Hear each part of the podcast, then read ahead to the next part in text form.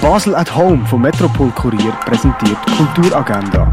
Es ist Samstag, der 7. November und so sieht die Basler Kulturlandschaft heute aus. Nur noch bis morgen die Gruppenausstellung Apart in der Kunsthalle. Rembrandt Orient mit einer Vierung ab der 2 im Neubau vom Kunstmuseum Basel. Kunst von der Tufan dran siehst du im Kunsthaus Basel-Land. Grandfather's Eggs siehst du im Ausstellungsraum Klingenthal.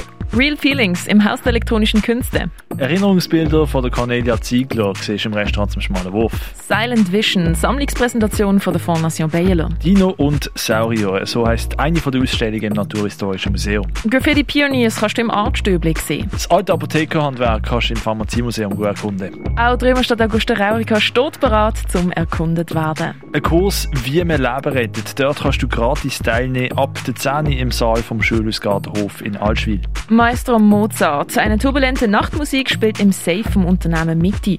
Das kinderfreundliche Konzert findet statt am 11 Uhr morgen und am 2 Uhr Mittag. «Stranger Than Paradise», der coole Jim Jarmusch-Film, seht ihr ab der 4 Uhr im Stadtkino. Die wahre Geschichte von Regen und Sturm sehen wir ab der 6 Uhr im Vorstadttheater. Die Doku «Das Zürcher Tagesbuch» von Stefan Haupt seht ihr ab der halben 7 im Kultkino Atelier. Ein alchemistisches Musiktheater für Feststoff und Flüssigkeiten, inszeniert vom Stanislas Pili, gibt's ab der 8 Uhr im Gardinon. DJ Rhythm Child legt auf von Ambient World bis Disco ab der 8 Uhr im René. Das Margazzi-Quartett spielt ab der halben 9 Uhr im Birdseye Jazz Club. Und Soul Food Sound Police liefert euch Neo, Soul und Acid Jazz ab der 9 Uhr in der Cargo Bar. Die tägliche Kulturagenda wird präsentiert von Basel at Home. Shoppen ohne Schleppen an sieben Tagen rund um die Tour.